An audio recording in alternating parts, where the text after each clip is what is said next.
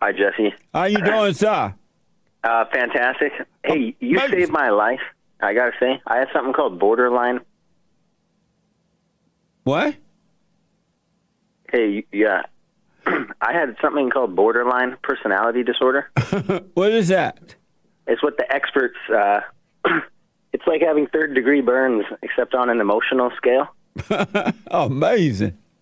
Uh, but I went through like lot, right? and uh, I became schizophrenic, and I just had no idea what was going on. Amazing, man. How old are you? And uh, I'm I'm 25 now. oh, okay. Go ahead. but uh, I didn't believe in God or any of that. And you just said all the right things, and I uh, I ended up doing the silent prayer and all that. And and once I started doubting my thoughts, Yes. it just it's like a just all went away. Right on, But, man. uh, That's amazing. But I'm still struggling with it. Is and so what's happened is uh, I was I had a girlfriend for about eight or nine years, Yeah. and she couldn't handle what was going on with me, so she she dipped out, and she wouldn't even let me explain what was happening to me. And I find myself uh, just I can't seem to uh, sit in prayer. I can't let go, and I can't forgive her. I don't understand, and she won't let me talk to her. I can't say, "Hey, like I've been mad at you," and so I'm not I'm not sure uh, what to do at this point because and so she does. to pray and She doesn't like the change that she see in you. No, yeah, I just don't think she understands that I changed. She still, she just sees a demon in me. Oh, I see. And so, what's your question for me? So I can't go to her and forgive. And every time I pray, I just keep seeing Satan in his bunker, and, and it looks like my my ex. So, Corey, let me tell you this, man. Our theme this year is to endure, right? Right. And so now that this girl is gone, you have a chance now to see that you worship her. She was your God. You needed her the wrong way. She was, uh, you had made her too important to you. And so now that she's gone, that's like a void because your God is gone, right? And so this is one of the best things that ever happened to you in life so that you can see yourself that you had the wrong relationship with this girl. And so what you should do, you don't need to find her to apologize. Just realize it's not her fault that you made her your guy. It's your fault because you you did it. She was wrong for whatever she did, but you're wrong for making her your God because you couldn't see what you were getting into. And so now you got to endure the ego pain of losing your God. And you have God inside of you now working on your behalf to destroy the ego, and not you. And so just endure the pain and say going to be talking to you, oh, she's mean, it's her fault. You need to go and apologize, all that crap. Let every thought pass and just relax in the pain, knowing that God is with you. And if the pain get too rough, the ego pain of dying get too rough, ask God to help you. You know what, God, help me with this. I can't make it, you know, it's too hard on me, right? And He'll help you.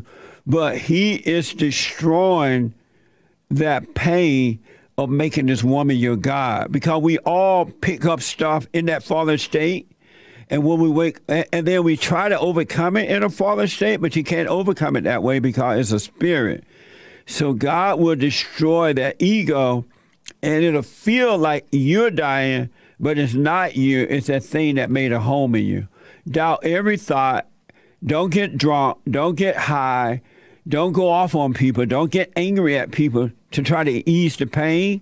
Just go through it, and God will take it away from you, and it would be amazing. This is perfect. Be glad that this happened so that you can overcome her. And then God will reestablish that order for you, where it's be God in Christ, Christ and man, man over woman, woman over God. You would never have to go through this again.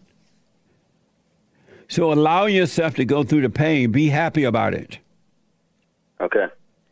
Yeah, I I would be dead without you, Jesse. And you're like you're uh, my hero number one. You're you're Superman in my mind. Amazing, thank you. But God is with you, man. This is the one thing I noticed that I didn't know until it started happening to me.